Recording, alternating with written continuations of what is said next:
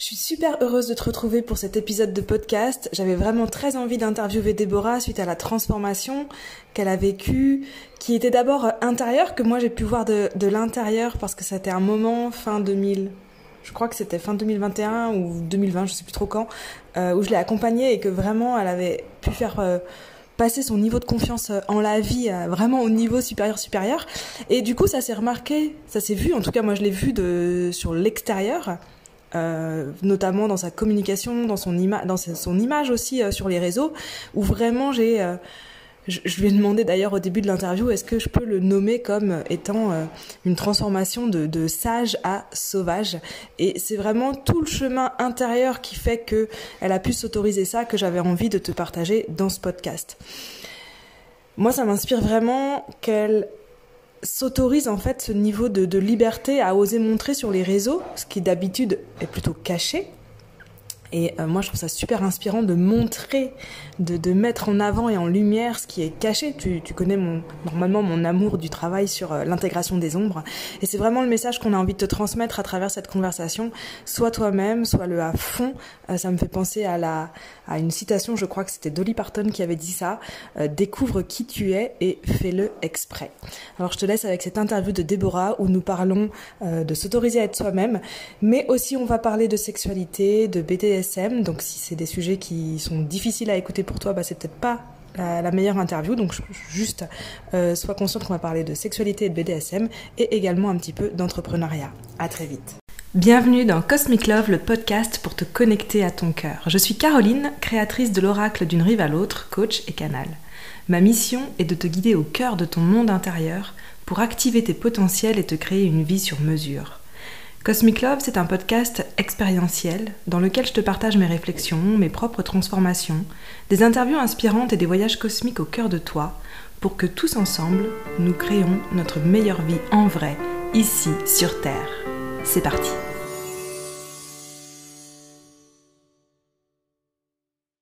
Hello Débora, je suis super contente d'être avec toi aujourd'hui pour cette interview. Ça faisait un petit moment qu'on ne s'était pas parlé en plus. Trop contente. Ouais. Plein de choses je suis sûre que tu as plein de choses à nous partager. Et je me réjouis d'explorer ça avec toi. Est-ce que tu veux bien déjà commencer par nous dire qui tu es? Oui, avec plaisir. Je m'appelle Débora Campailla. Dans la vie, je fais plusieurs trucs. Déjà, je crée du contenu en ligne, beaucoup depuis presque 8 ans, sur tous les sujets qui sont importants en fait, dans ma vie au fur et à mesure de comment j'évolue. Et puis, niveau pro, je suis en ce moment surtout, je me suis dit que j'allais aller sur la spécialisation coach, BDSM, sexualité, relations et surtout alignement de soi. Parce que tout ça, ça ne fait pas de sens si on n'est pas aligné. Et puis, sur un point de vue plus perso, moi, j'aime bien me définir avec ce qui se passe le plus dans mon corps, ma tête, mon cœur.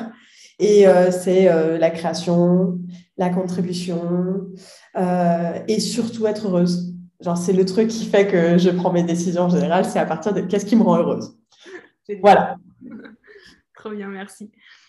Du coup, tu as déjà abordé un peu le thème, donc sexualité, coach aussi et BDSM. Et alors, je ne sais pas si les mots que je vais utiliser, c'est ceux qui te parlent ou pas, mais moi, j'ai eu l'impression de voir une évolution de Débora de sage à vachement plus sauvage.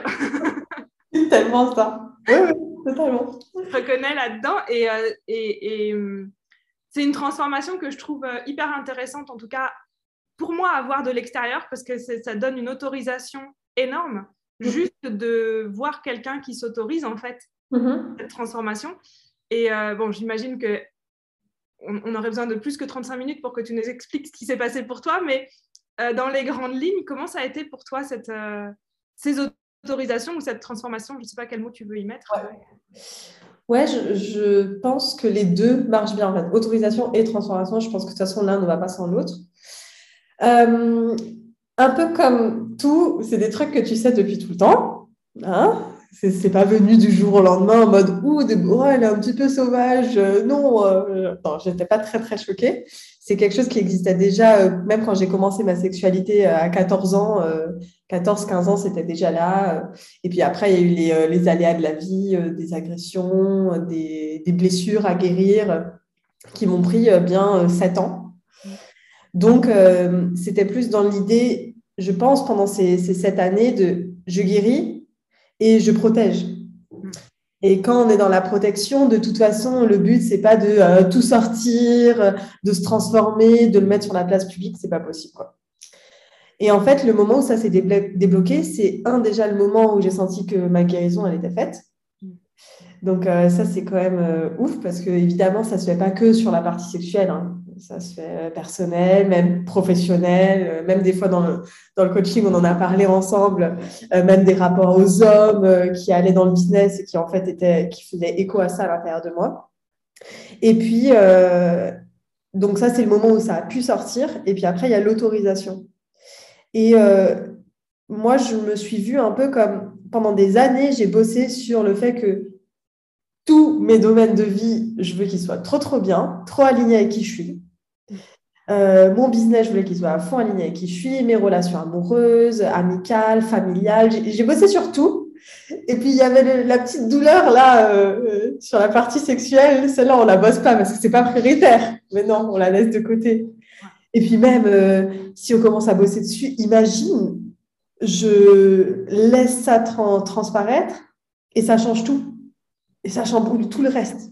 Tu avais cette idée que ça allait chambouler tout le reste ? Ah ouais, mais moi, c'était ma plus grande peur. Hein. Tu le ressentais ? Ouais. Je me dis, mais imagine, j'ai même une vidéo au bout d'un moment dans les Pilotalk qui dit, moi, ma plus grande peur, c'est de trop aimer le sexe. Parce que, pas pour le fait de trop l'aimer, mais pour le fait que ça vienne chambouler tout ce que j'ai créé depuis des années. Alors, spoiler alerte, ça a tout chamboulé. Tout. Je le savais, et en même temps, je me suis dit, tu t'es construit une sécurité, une protection, enfin, tu as travaillé sur toi aussi pour t'autoriser ça. Après, je suis bélier, hein, donc je suis très forte dans la décision. Même. Quand je prends une décision, elle est prise. Voilà. Donc, je me suis dit, genre, c'était peut-être le 27, je crois que c'était le 27 mai 2021. Je me suis dit, maintenant, sexualité, amour et polyamour, une priorité. Peu importe le coup, ouais. Et du coup, t'en as fait une priorité d'abord pour toi dans ta vie perso. Ouais, c'est ça. Et à un moment donné, tu es arrivée à dire, ok, j'ai aussi envie de montrer qui je suis dans ce domaine de ma vie sur les réseaux. C'est ça. En fait, je l'ai fait dans ma vie perso, sauf que mes réseaux et surtout mes stories Instagram, c'est aussi ma vie perso. Moi, je l'avais... Ouais, en fait, je l'avais même choisi comme ça. Je me suis dit, bon, les stories Insta, c'est le moment où je peux tout partager, vu que c'est au quotidien. Donc, moi, ça me rassurait, en fait. Je me suis dit, mais non, mais c'est juste ma vie perso, donc j'en fais pas un business quand même. Et puis, il ne faudrait pas que ça devienne une performance, une pression. J'avais toutes ces peurs-là, quoi. Okay. Ça a bien duré 6-8 mois avant que je m'autorise à le faire passer au niveau pro. D'accord, ouais. Donc, ouais. J'aimerais revenir spécifiquement sur la partie où tu te dis je vais mettre ma priorité sur du coup mes relations, ma sexualité, là, le polyamour. Ouais. Est-ce qu'il y a des choses que tu avais dû je sais pas, sécuriser ou est-ce qu'il y a des choses qui ont dû se passer avant pour que tu puisses prendre cette décision ? Alors, en fait, il s'en est passé des choses bien avant, même 2 ans avant, hein, de trucs où je vais voir des personnes qui me parlent un peu de ma sexualité, qui voient que c'est bloqué. Donc, j'ai envie de dire, il y a du tâtonnement qui se fait avant. Mais le moment où je prends la décision, en fait, j'ai été claire avec moi-même que ma peur, elle allait certainement être réelle. Donc, en fait, la sécurité, elle est juste avec moi-même. Elle est juste dans le... Je suis sécure dans le fait de continuer à faire ce que je fais, qui est prendre des décisions alignées avec moi. Et c'est ça qui me rend sécure dans ma vie, parce que ça l'a toujours fait. Okay. Mais matériellement parlant, au contraire. C'était la pure insécurité, mais moi, j'étais là pour moi, quoi. Ouais, du coup, ça fait... Là, question totalement personnelle. Enfin, donc, c'est cette question, ce questionnement, je sais que moi, ça fait partie des questionnements que j'ai, c'est... Comment je peux reprioritiser du coup cette partie de sexualité quand aujourd'hui, bah, peut-être que je m'occupe de mes finances quand même. Ouais. Tu vois, et des fois, il y a vraiment cette dualité en me disant, je peux pas être partout à la fois. Est-ce que tu as vécu ça ? Ouais, non, mais alors totalement. Et en fait, moi, dans ces moments-là, je fonctionne à la perte plutôt qu'au gain. Je ne dis pas je vais gagner ma sexualité ou je vais gagner des finances si je choisis. Je vais me dire qu'est-ce que je suis OK de perdre. Et en fait, je ne suis pas OK de me perdre moi. Ouais. Donc, c'est comme ça que je le fais. Je me dis, de toute façon, même si je prends 3 mois de plus à aller sur mes finances, on sait comment ça va être, vu que ce n'est pas la bonne priorité. Qu'est-ce qui va se passer? Je ne vais pas avoir de finances. Ça ne va pas fonctionner. Et j'aurais juste perdu 3 mois et je serai encore plus en galère sur mes finances et ça me stresse encore plus et je vais repousser. Donc, c'est juste gagne du temps et c'est maintenant parce que de toute façon, ça va arriver tôt ou tard. Donc, la question, elle n'est pas sur est-ce que je le fais ou pas, elle est sur quand est-ce que je le fais. Ouais, ok. Ouais. Mais c'est sympa. Oui, non, mais je préfère poser la question du coup qui est vivante pour moi. Je me dis qu'il y a peut-être d'autres personnes qui la ressentent ou vivent aussi. Qu'est-ce que ça a changé du coup donc déjà, cette décision de prioriser ouais. Qu'est-ce que ça a changé déjà pour toi personnellement, avec toi-même, peut-être dans ton regard ouais. sur toi? Alors, ça a changé. J'ai senti un peu comme s'il y a une flamme qui se ravivait. J'ai senti ce truc de... Déjà, je pense sincèrement qu'au moment où j'ai pris la décision, malgré tout ce que ça a enchaîné, ça a été les moments où je me suis sentie le plus heureuse. Il y avait un truc de, pour le coup, connexion à l'univers. Ah, mais là, c'était génial. Là, je me réveillais le matin, je regardais le soleil, j'avais l'impression qu'il brillait pour moi, quoi. Donc, déjà, il y avait tout ça, que ce soit au niveau spirituel, mental même. Mon mental, je voyais qu'il était plus tranquille. Il y avait... Tu sais, c'est ce soulagement que tu as quand tu sens que tu as pris la bonne décision. Voilà. Et après, dans mon corps, en fait, mon corps, il a commencé à me renvoyer de la libido. Il a commencé à me renvoyer des sensations que je n'avais plus depuis des années, même juste avoir un orgasme en stimulation interne. Moi, je n'y arrivais plus. C'était bloqué avec les traumas et tout. Et là, ça s'est passé, quoi. Donc, il y a vraiment un changement global qui s'est fait rien qu'avec moi-même, quoi. C'est énorme, du coup, de l'entendre, parce que c'est vraiment sur tous les plans, en fait, que ça vient quand tu prends cette décision. Et je trouve vraiment intéressant que tu dises aussi, même si on le sait, mais j'ai pris la décision et mon corps m'a renvoyé de la libido et on n'attend pas que la libido revienne pour se dire c'est le bon moment, en fait. Ah ouais. Ah non, mais pas du tout. Parce que, encore une fois, ça ne peut pas se libérer s'il n'y a pas d'autorisation. Ouais. Donc, et je pense que l'autorisation, elle devait être quand même assez grande pour me renvoyer ça à la figure, parce que pour le coup, j'ai peur de trop aimer, il y a quand même le mot trop dedans. Et oui, le trop, il était là, donc si j'ouvre qu'à moitié les vannes, ça passe pas, en fait. Ouais. Qu'est-ce que ça a changé dans ton business, de cette autorisation-là? Même avant que tu t'autorises à changer le sujet de ton business, mais déjà avant ça, est-ce qu'il y a eu des impacts? Ouais, il y a eu des impacts. Alors déjà, comme par hasard, d'un coup, les sujets qui arrivaient sur la table en coaching, mes coachées étaient très alignées avec moi. Elles avaient envie qu'on parle de couple, de rupture, de relations sexuelles, alors qu'elles étaient rentrées dans le coaching pas du tout pour ça. Mais voilà tout, le truc, c'est aligné, quoi. Et puis, il y a eu aussi sur les gens qui ont commencé à me suivre, en fait. Moi, à chaque fois que je fais un changement, et j'en fais plein, parce que ça va vite, ça va vite. J'ai toujours cette peur de me dire les gens vont peut-être pas réussir à suivre, et en fait je me rends compte que souvent ça reste aligné avec leur fil rouge d'authenticité, de vulnérabilité, de partage concret en profondeur, et les gens ils sont là pour ça, et en fait ils sont comme moi, quoi. Donc au bout de 1 an, 2 ans, si je parle de la même chose, ça les saoule. Et là, ils se sont sentis aussi, eux, mais comme ça fait plaisir de entendre ça, j'ai l'impression d'avoir accès à un nouveau truc, moi ça me permet de nanana. Alors que quand je partageais genre des outils concrets pour nanana, ça ne fonctionne pas. Mais quand je le dis comment sur moi, c'était en train de faire ce changement, là, ça s'est aligné aussi avec l'extérieur. Donc, même sur l'audience en tant que telle, sans client, on en était déjà là, quoi. Ouais, ok. Et du coup, là, c'est maintenant ou tu as déjà commencé à faire le changement? Non, tu as déjà commencé à faire le changement sur tes accompagnements et ce que tu veux accompagner, c'est ça? Ouais. J'ai pris la décision en janvier. Alors, j'étais la dernière à prendre cette décision-là. Tout le monde l'avait déjà pris avant toi. Tout le monde l'avait déjà pris avant moi. Toutes les clientes, tous les prospects, tout le monde avait déjà pris la décision avant moi. Mais c'était dur. J'étais dans mon lit et je parlais du coup avec mon maître. Je suis dans une relation maître-esclave. Et je dis, bon, voilà, je vois que je n'arrive pas à m'avouer un truc. Il faut que je passe le niveau, quoi. Et ça, encore une fois, c'est fait en une journée.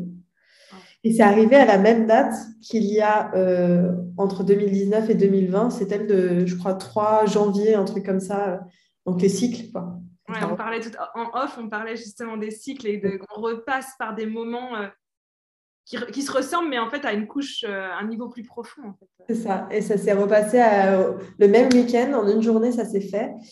Et puis, encore une fois, je prends une décision, donc je la prends vraiment. Je me rassure quand même sur le fait que je n'avais pas remarqué qu'en fait, j'en parlais depuis plus de 6 mois. Oui, genre, ça n'allait pas être une nouveauté pour les personnes qui te suivaient, c'est ça? Ouais, en fait, il y a juste moi qui ai shifté. Et là, c'est le moment où j'ai pris la décision d'aller vers ce type de client, de sortir des produits en lien avec ça. Du coup, tu as commencé à coacher? Oui, c'est ça. Comment tu te sens du coup de ce changement? Est-ce que tu en as toujours des coachings à syndrome de l'imposteur? Non. Plus envie?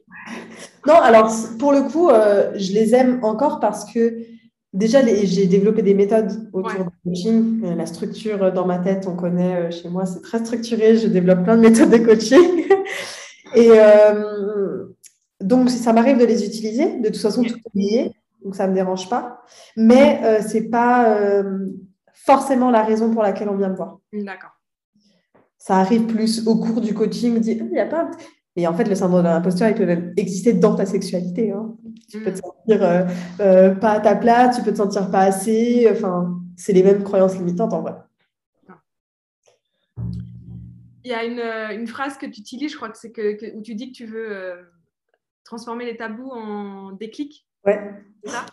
C'est marrant, mais que tu t'en souviennes. Parce que cette phrase, elle me touche tellement et je me suis dit, ouais, les gens, ils ont dû passer à côté. Mais non, tu t'en as. Non, pour moi, ça fait partie de. En tout cas, et je ne suis pas tous les jours sur ton Insta, donc je pense qu'elle est quand même bien passée. Ouais. Pour moi, c'est le cœur de ce que tu crées, c'est ça? Ouais. Et... Pour la plaque. Ah non, mais c'est ça. Et j'ai dû refaire tout from scratch de mon business, aller revoir ma vision, ma mission. Et justement, ça a été ma mission. Et pour moi, ça a été dur parce que je me suis dit, je veux pas, ma mission, elle n'est pas en lien direct avec la sexualité, le BDSM. Je sais que c'est un passage dans ma vie que j'adore, mais il y aura d'autres passages. Et quand j'ai vu cette phrase transformer les tabous en déclic, je me dis, mais en fait, c'est ce que j'ai toujours fait et c'est certainement ce que je ferai toujours depuis 8 et pour les 10 prochaines années, je pense, ça sera encore ça, quoi. Ouais. Je suis trop contente. Et du coup, pour toi, comment est-ce que déjà toi tu l'incarnes, ça veut dire quoi pour toi cette transformation, de transformer les tabous en déclic? Déjà, je pense que c'est à travers l'authenticité, la vulnérabilité. Parce qu'en fait, pour moi, tu ne peux pas avoir accès à tes propres tabous si tu n'es pas vulnérable avec toi-même. Et je préfère le mot vulnérabilité qu'authenticité parce que même dans l'authenticité, il y a une question de... qu'est-ce que je vais pouvoir dire qui n'est pas forcément dans la profondeur. On peut être authentique en disant bonjour à quelqu'un sans pour autant être vulnérable, quoi. Ouais. Et dans la vulnérabilité, il y a une idée de profondeur. Donc, en fait, c'est l'écoute de soi. C'est aller dire qu'est-ce que je m'avoue pas. C'est s'autoriser à noter les moments où tu sens qu'il y a une résistance. Parce que les tabous, c'est ça, en fait. C'est de la résistance. De dire, ok, mais là, il y a un truc qui passe pas en ce moment. Et aller faire le boulot dessus, en fait. Et du coup, quand transformer en déclic, tu as un exemple de qu'est-ce que ça veut dire pour toi ou qu'est-ce que ça a pu créer de transformer un tabou en déclic? Ouais, je pense que le plus gros, ça a été pour moi la honte. La honte, ça a été Déjà, le sentiment de honte, il est très tabou.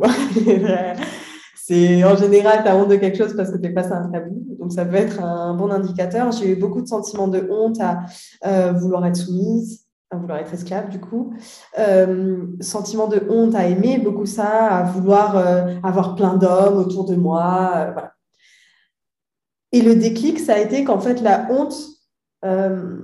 c'était pas la bonne émotion pour moi. Et la bonne émotion, c'était en fait la fierté. Qui est totalement à l'opposé, quoi, du sexe. Complètement. Là, dans mon cerveau, ça fait « Attends, quoi ?» Et je me souviens vraiment de ce moment où je me suis dit « Ah, putain... » Tu sais, presque un sentiment de dégoût envers moi-même et de honte, là. C'était après une scène de sexualité que j'ai eue en groupe et j'étais en mode Ouais, en plus, tu as été toute fière là au milieu de ces gens. En plus, tu as aimé ça. Non, mais quel culot, tu vois. Donc, j'étais dans mon lit après ça et je l'ai ressenti pendant des années, ça. Et je me suis dit, OK, si ce n'était pas la honte, ce serait quoi? Ce serait la fierté. C'est vrai, je peux être fière, en fait, d'aimer. Je peux être fière de prendre du plaisir. Je peux être fière de qui je suis, en fait. Et ça, ça a été vraiment transformation de tabou en équipe pour le groupe. Yes. Et est-ce que... Du coup, toi, tu partages beaucoup. C'est une volonté, je sais, de ta part, hein, dans ta création de contenu, de partager beaucoup de ce que tu vis et que tu transformes toi aussi intérieurement. Ouais. Est-ce que ça te... Ma question n'est pas claire du tout dans ma tête, mais j'ai comme un questionnement autour de justement, est-ce que le fait de partager, ouais, ça t'aide à prendre conscience de ce qui est tabou, de ce que tu vas transformer, ou est-ce que tu attends de le faire chez toi, de côté peut-être? Alors, pour le coup, j'ai vraiment l'impression que ma marque de fabrique, c'est de partager quand c'est pas encore, quand c'est pas encore fini dans ma tête. Parce que, et ça, pour le coup, c'est aussi une différence que je fais entre l'authenticité et la vulnérabilité. Ouais. En général, l'authenticité, on attend de bien l'avoir compris. Voilà, j'ai fini ce moment compliqué, maintenant je peux le partager. Voilà. Ouais. Je sais ce que je devais apprendre de ça. Moi, j'ai aucune idée de ce que je dois apprendre du truc quand je le partage, quoi. Genre, donc, non, la ligne directrice, elle est quand même sur la vulnérabilité. Ce qui peut aider, pour le coup, c'est de le mettre sur des mots. Parce que si je veux partager, il faut que je le dise soit à voix haute, soit qu'il faut que je l'écrive. Donc, ça peut aider à déceler des tabous. Et ce qui peut aider aussi, c'est les réactions miroirs, de personnes qui vont me dire... Ah putain, la dernière fois, par exemple, j'ai écrit un mail parce que j'ai une newsletter où c'est mon journal intime en ligne. Et ça a été un cap, ce journal intime en ligne. C'est quand même quelque chose, quoi. Et je parlais de ce manque où j'ai besoin d'être agenouillée, le masochisme me manque, toutes ces choses-là. Et j'ai eu un retour d'une personne qui a pleuré en lisant ça, en mode « Putain, c'est exactement ce qui me manque et je le ressens à l'intérieur de moi et tout. » Et moi, le déclic, ça a été de me dire « Ah, ça ne me manque pas juste un peu. » Tu vois, quand je l'ai écrit, je savais que ça me manquait. Mais en fait, oui, moi aussi, je pourrais en chialer parce que j'ai envie de l'avoir maintenant et que j'ai envie de faire un caprice. Et, Des fois, c'est même des degrés, en fait, de tabou qui vont se débloquer. Ouais, j'ai envie de partager par rapport à ça. Il y a un des podcasts qui sortira soit la semaine d'avant, soit la semaine d'après cette interview. Parce que du coup, dedans, il y a justement une partie hyper vulnérable pour moi. Et c'est là où c'est hyper intéressant, c'est que quand on commence à mettre des mots dessus, on se rend compte, en tout cas la manière dont je l'ai vécu, c'est que, par exemple, pour moi, parler de sexualité, parler d'orgasme, je n'ai pas du tout l'impression que c'est un tabou. Ouais. Si je me parle avec moi-même, c'est un truc dont je peux parler, je parle avec mes clientes, j'en parle dans ma relation, dans ma sexualité. Enfin, tu vois, donc je n'ai pas l'impression que c'est un tabou. Ouais. Et il y a quelques semaines, parce que du coup c'est un podcast qui est enregistré depuis un petit moment mais que je n'ai pas encore sorti, il y a quelques semaines je me dis j'adore, moi je fais beaucoup de sessions de breathwork, je ne sais pas si tu connais, mais j'aime beaucoup le breathwork, je vais enregistrer un podcast sur le breathwork, donc je me dis je vais parler avant de pourquoi je le fais, j'éteins le podcast, je vais faire mon breathwork et j'en reparle après. Et en fait pendant ma session de breathwork j'ai un orgasme. Je reprends mon truc et j'étais là, putain, je dis quoi? Je fais quoi? Qu'est-ce que je fais de ça, en fait? Et c'est là où je trouve hyper intéressant. Et d'ailleurs, ta newsletter, elle est hyper intéressante parce que tu vas dans ces espaces-là, partager des choses, comme tu dis, qui sont hyper vulnérables et pas forcément abouties, expliquer c'est quoi l'outil. Et c'est pas le but de ta newsletter, justement. Ouais. Et c'est dans cet instant-là où tu prends conscience. En tout cas, moi, je me suis dit, waouh! Donc, du coup, j'ai commencé comme ça. Je fais, bon, alors, je vais partager un truc, je me sens super vulnérable parce que je ne pensais même pas que ce serait un problème ou un tabou, en fait. C'est ça. De partager ça. Mais c'est pour ça que l'étape... Il n'est pas encore publié. Je sais que je vais le faire, mais voilà, je me laisse aussi le temps... Ouais. Mais l'étape partagée, c'est vraiment une étape qui te montre tes propres tabous, parce que j'en vois même en coaching, ils me disent j'arrive à dire à voix haute que juste, j'aimerais prendre quelqu'un en levrette. Genre, c'est pour la première fois que je le dis à voix haute. Quand tu serais capable de le dire à tes amis, à tes collègues, ah non, quand même pas, faut pas. Et là, en fait, on voit le tabou. Donc, je trouve que c'est aussi un bon outil de savoir qu'est-ce que tu pourrais mettre sur la place publique. Ouais. Ouais, mais complètement. Je trouve que c'est hyper puissant. Et on en parlait un peu en off du déni, de déjà le dire à voix haute, en fait. Ouais. C'est déjà une manière, en fait, de voir avec quoi on est à l'aise ou pas. Moi, je dis souvent qu'il y a 4 étapes. Il y a l'étape le ressentir, se le dire à soi, le dire à voix haute et le dire à l'autre. Ouais, exactement. Et pour moi, c'est que quand c'est complété que je suis en mode, là, j'ai été vulnérable. Ouais. Et après ça, tu te sens plus... En fait, c'est là où je trouve que quand tu as complété ça, la vulnérabilité, tu comprends vraiment que ce n'est pas une faiblesse. Ah ouais. Parce qu'une fois que tu as complété ce cycle-là, je ne sais pas comment toi tu le vis, mais tu te dis, bah, c'est là où... Trop forte en fait. en fait, je peux être fière là. Enfin, pourquoi tu devrais avoir honte alors que tu as fait les 4 étapes, c'est ouf. Ouais, c'est un truc de malade en fait. Je mesure encore plus en parlant à quel point c'est puissant en fait de travailler sur ces sujets-là en fait, et même du coup pour là, la porte d'entrée on va dire c'est la sexualité, mais c'est plus large que ça, en fait. Je ne sais pas comment ce que vivent les personnes avec qui tu travailles, mais je peux imaginer que ça vient toucher tout. Bien plus large que la sexualité. Si on prend le deuxième plus grand tabou, c'est aussi l'argent, en fait. Ouais. Le travail que tu fais avec l'argent et les étapes par lesquelles tu es passé, il y a de grandes chances que ça soit des étapes très similaires avec la sexualité ou d'autres choses, quoi. Yes. C'est quoi les projet, comment tu imagines toi est-ce que c'est déjà des questions que tu te poses sur comment ça va évoluer Alors, sur un point de vue de fond, pas vraiment, parce que je suis en mode jusqu'à ce que ça vibre à l'intérieur de moi, c'est le bon truc.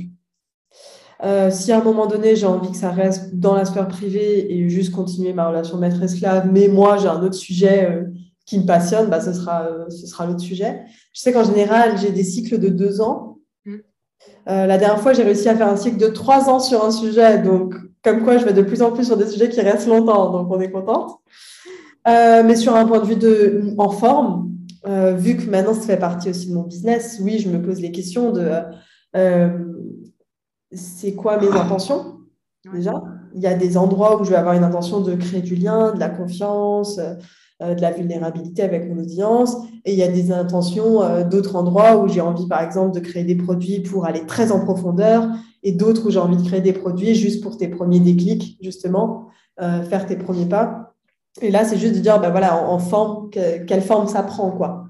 Il y a aussi une partie éducationnelle où ça c'est une grande intention aussi. Il me semble, hein, c'est ce que tu as commencé à faire quand tu es allée sur TikTok, non ? Ouais, grave. J'avais sorti le projet où j'ai créé du coup ma liste des 175 pratiques sexuelles. Donc, c'est ma liste à moi que je fais et que je mets à jour avec les nouvelles pratiques sexuelles que je fais. Et les gens peuvent me donner un numéro. Ouais. Et moi, je pioche dans la pratique et j'explique sur 2 vidéos différentes. 1, c'est quoi les plaisirs que tu peux trouver dans cette pratique, et 2, en pratique, comment ça se passe. Sauf que j'ai été bloquée de TikTok. Bienvenue dans le monde de la censure. C'est ça, donc j'ai été censurée. Donc, tant mieux, ça a ouvert l'idée de la newsletter. Ouais. Et certainement que ça va sortir peut-être plus en podcast. Mais c'est un projet plus long terme parce que ça prend du temps et parce que j'ai encore trop de trucs à sortir. Donc, une chose à la fois. C'est ça. Ok. Donc, il y a une volonté, tu as une volonté de... Mais bon, je pense que ça va bien avec ta contribution. Ouais. Une volonté d'apporter ça aussi aux personnes de manière accessible. Ouais. Et c'est pour ça que je parle d'alignement de soi, parce que mon but, c'est vraiment pas de dire « je fais ça, donc tu dois faire ça, et de toute façon, c'est comme ça le BDSM, ou c'est comme ça la sexualité », c'est de dire « ça existe, moi je le vis comme ça, maintenant aie les outils de coaching pour savoir qu'est-ce qui est aligné avec toi là-dedans ».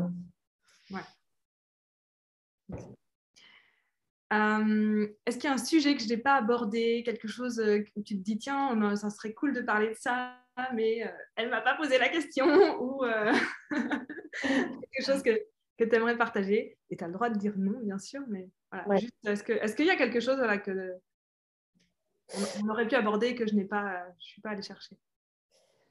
J'ai pensé à la sphère plus privée de la relation maître-esclave. Ouais, je ne vois pas quel questionnement il pourrait y avoir en lien avec ça. Ça peut être aussi juste une ouverture de se dire bah, si des personnes ont des questions, elles peuvent. Mais... Ouais. Et puis, bah, du coup, je mettrai aussi de toute façon tes réseaux sociaux, ta newsletter, où tu rentres vraiment, c'est vrai, dans cette... Ouais. Tu rentres plus, en fait, dans ta newsletter, dans cette relation, mais c'est vrai que je me pose même pas de questions, ça me paraît normal, mais il y a peut-être des questions qui disent... Des gens qui vont nous écouter, qui vont nous dire une relation maître-esclave. C'est quoi le délire? Oui. Surtout quand on est féministe et qu'on est engagé. Et oui, mais c'est vrai, c'est hyper intéressant en fait d'amener ça. Ouais. Les deux, ensemble. Les deux possibilités. Ouais, je crois que c'est toi d'ailleurs qui m'avais parlé que c'était ça l'innovation, de mettre deux sujets qui n'ont rien à voir ensemble et les mêler. On crée rien de vraiment zéro, mais on innove en tout cas de cette manière-là quand tu ramènes deux sujets ensemble et puis tu à ta sauce à toi en fait, t'en parles à ta façon. Hein. C'est ça. Mais voilà, c'est tout, c'est plus une ouverture. Ouais. Bah du coup, je mettrai en tout cas les détails. Mais maintenant que tu en as parlé, du coup, ma question, c'est qu'aujourd'hui, c'est une relation que tu vis. 24 heures sur 20. Quand je dis 24 heures sur 24, c'est que t'es dans un couple, une relation de couple 24 heures sur 24 ou c'est quelqu'un que tu vois de temps en temps? Non, c'est une relation de couple, donc c'est aussi un de mes copains. Du coup, vu que je suis dans des relations polyamoureuses, bon, en ce moment, il y a surtout que lui dans mes relations amoureuses, romantiques plutôt. Ouais. Et on vit ensemble 80% du temps. D'accord. C'est-à-dire 20% du temps, il vit chez son ex-femme avec sa vie, toutes ces choses-là. Mais sinon, la relation maître-esclave, c'est du 24/7. Donc, Même quand il est à distance, comme dire, quand tu vois plus tes amis, alors c'est plus tes amis, ça fait pas sens, quoi. Donc, même quand on se voit pas, en fait, la relation, elle est là, qu'elle soit romantique ou maître-esclave, les deux. Oui, ok. Ouais. Ça. Et, si, du coup, la question qui pourrait me venir, c'est une relation du coup qui impacte tous les domaines de ta vie dans le côté maître-esclave. Parce que du coup, tu as ton business, tu as d'autres relations et tout ça. C'est quoi Qu'est-ce que toi, tu as défini comme étant peut-être tes limites là-dedans? Ouais. Alors, nous, on voit de toute façon qu'on va d'homme soumise à maître-esclave, plutôt le voir comme un spectre. Ouais. Dire en fait, on n'a pas de destination d'être ce type de maître-esclave, juste la relation qui est plus alignée avec nous. Et là, on est dans le stade... Donc, à terme, on aimerait que ça arrive vraiment sur tous les domaines de la vie, qu'ils prennent des décisions sur mes finances, sur tout mon business, décisions, voire même sur les autres relations romantiques que je peux avoir. Ça, c'est le dernier, je pense, parce qu'en fait, j'ai pas l'impression que j'ai besoin d'avoir un maître ou que lui, il a besoin d'avoir une esclave sur ces domaines. Genre, mon copain peut me dire son avis, point, et c'est pris en compte. Quoi, donc... mais par contre, c'est des choses qui se préparent. Pour le coup, même si les choses elles avancent très vite entre nous, on n'est pas non plus insouciant en mode maintenant je te laisse toutes mes finances et puis tu fais rien. Donc, on a pour le business, déjà c'est son job. Il fait du branding et de la stratégie, stratégie marketing, toutes ces choses là. Donc, ça va, ça veut dire que tu as moins peur de laisser une partie décisionnelle à quelqu'un qui a des connaissances. C'est ça. Et du coup, pour préparer le terrain, on a commencé par déjà travailler ensemble, c'est-à-dire que je suis sa cliente. Ouais. Et là, tout le travail que je fais en fond, en fait, c'est du travail avec lui. Il y a plein d'endroits où je vais lui laisser prendre des décisions. Après, il a quand même une vision très... moi, j'ai envie de prendre des décisions qui te rendent le plus heureuse au monde, donc ça m'étonnerait qu'il me dise juste... arrête de partager avec vulnérabilité un truc, je suis pas OK. Enfin, il serait pas en couple avec moi, sinon, ça n'avait pas de sens. Mais à terme, voilà, ça serait bien que ça arrive. Après, c'est tout un domaine, quoi. Enfin, il faut savoir plein de choses pour pouvoir prendre le business en compte de quelqu'un. Et pour les finances, pour l'instant, ce qu'il fait, c'est que tous les revenus qui m'arrivent de choses qui ne sont pas directement liées au coaching, de choses qui peuvent être des cadeaux, de choses qui peuvent être des photos, des trucs comme ça, alors qui sont très, très rares. Hein. On est vraiment sur du 20 euros par mois et encore, parce que j'en ai pas besoin et c'est pas ma source de revenus, quoi, donc c'est très rare. En fait, c'est lui qui décide comment les investir. D'accord. Parce qu'il est encore une fois très fort en investissement, ça fait partie aussi de ce qu'il fait et il est dans le Web3, donc tout ce qui est NFT et tout. Donc, en fait, je la gérais. Et ça, c'est atteint. Ouais. Et du coup, je vais poser une question, parce que je me dis que peut-être des gens qui peuvent se poser cette question, c'est, même si je pense que je connais la réponse, mais quel est ton... Comment est-ce que toi t'imagines... Enfin, comment c'est cadré par rapport au fait de si un jour t'en veux plus, tu veux changer, tu veux plus d'une relation maître-esclave? Comment est-ce que c'est cadré pour vous, ça? C'est cadré avec la communication. C'est si un jour, et en fait on a des cycles dans notre relation maître-esclave. Il y a des moments quand je pars en voyage pendant 10 jours et que je reviens, ça peut être beaucoup plus dur, on peut être plus en down. On connaît d'ailleurs nos cycles de comment on remonte, à travers quelle identité aussi on utilise pour remonter jusqu'au stade où on en a envie.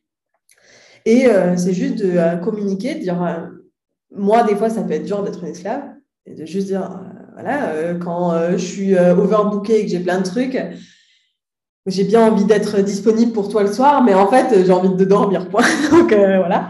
Mais c'est aussi très, très dur d'être un maître.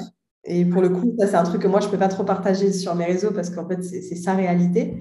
Mais avoir déjà une entreprise, avoir d'autres relations, avoir plein de trucs et en plus de ça, gérer une personne, je pense que c'est aussi dur que d'avoir un enfant, en fait. C'est une énorme responsabilité. De la manière dont je le vois et dont j'ai pu en discuter aussi, c'est une énorme responsabilité, je peux imaginer. Mais pareil, je n'ai pas cette expérience. C'est ça.